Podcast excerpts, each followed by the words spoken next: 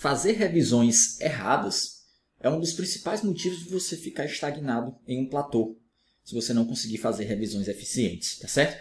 Então vamos ver aqui uma forma errada de você revisar e como você vai corrigir isso para que os seus índices sejam alavancados, tá certo?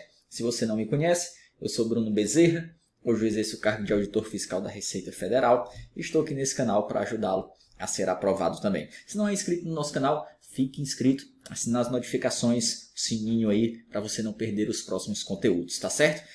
Olha só, o que é que eu vejo muito concurseiro fazendo errado? São as revisões engessadas. O que é que é isso, Bruno? Calma, eu vou te explicar, é bem simples, tá?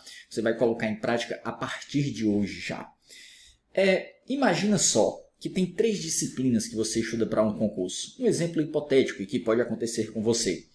E, por exemplo, direito constitucional. Bruno, todas as vezes que eu faço questões de direito constitucional, meus índices de acerto são acima de 90%.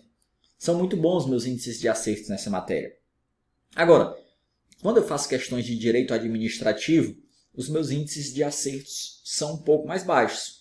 Ficam ali por volta de 70%. Perceba que, opa, constitucional 90 e poucos por cento, administrativo 70%. Bruno, agora em contabilidade, em português e em raciocínio lógico, eu tenho mais dificuldade. Meus índices de acertos giram em torno de 50%, 60%. Então, vê só.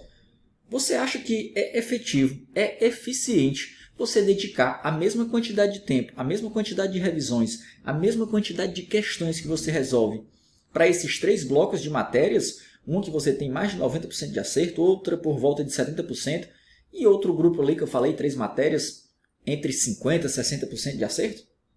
É claro que não é.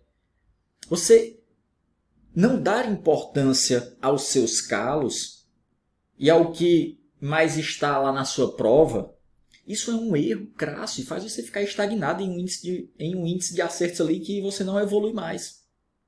Vê só, para as matérias que você tem índices de acertos de quase 90%, toda vida que você resolve questões, a sua margem de ganho é muito pouco. Você não tem mais nem para onde aumentar. Só que, se nós não tivermos atenção para isso, o que é que acontece? Nós gostamos de revisar mais o quê? Nós gostamos de fazer mais questões de quê? Das matérias que nós temos melhores índices, porque nós nos sentimos bem, nós sempre acertamos muitas questões, terminamos, ficamos com o ego lá em cima, feliz. E quando nós fazemos questões, revisões daqueles assuntos mais difíceis que são calos, que você não sabe, o que é que acontece? Você sai triste porque seus índices de acerto são baixos. Mas essa é a hora de ficar triste. Essa é a hora de detectar os seus pontos fracos e atacar justamente esses calos.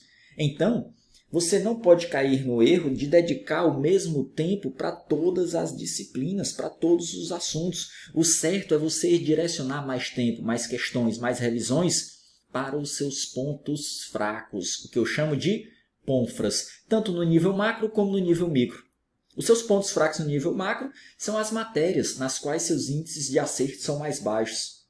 No caso aqui eu falei contabilidade, constitucional e direito e português constitucional e raciocínio lógico, se eu não me engano.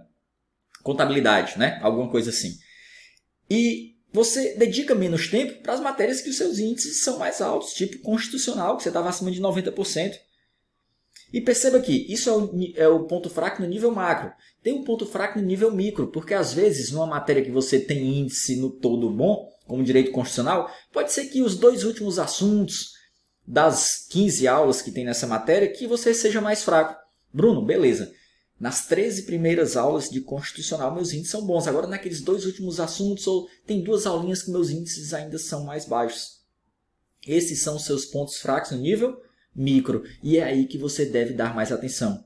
É aí que você deve aplicar mais energia, mais questões, mais revisões. Você tem margem de ganho para ganhar mais pontos aí, tá certo?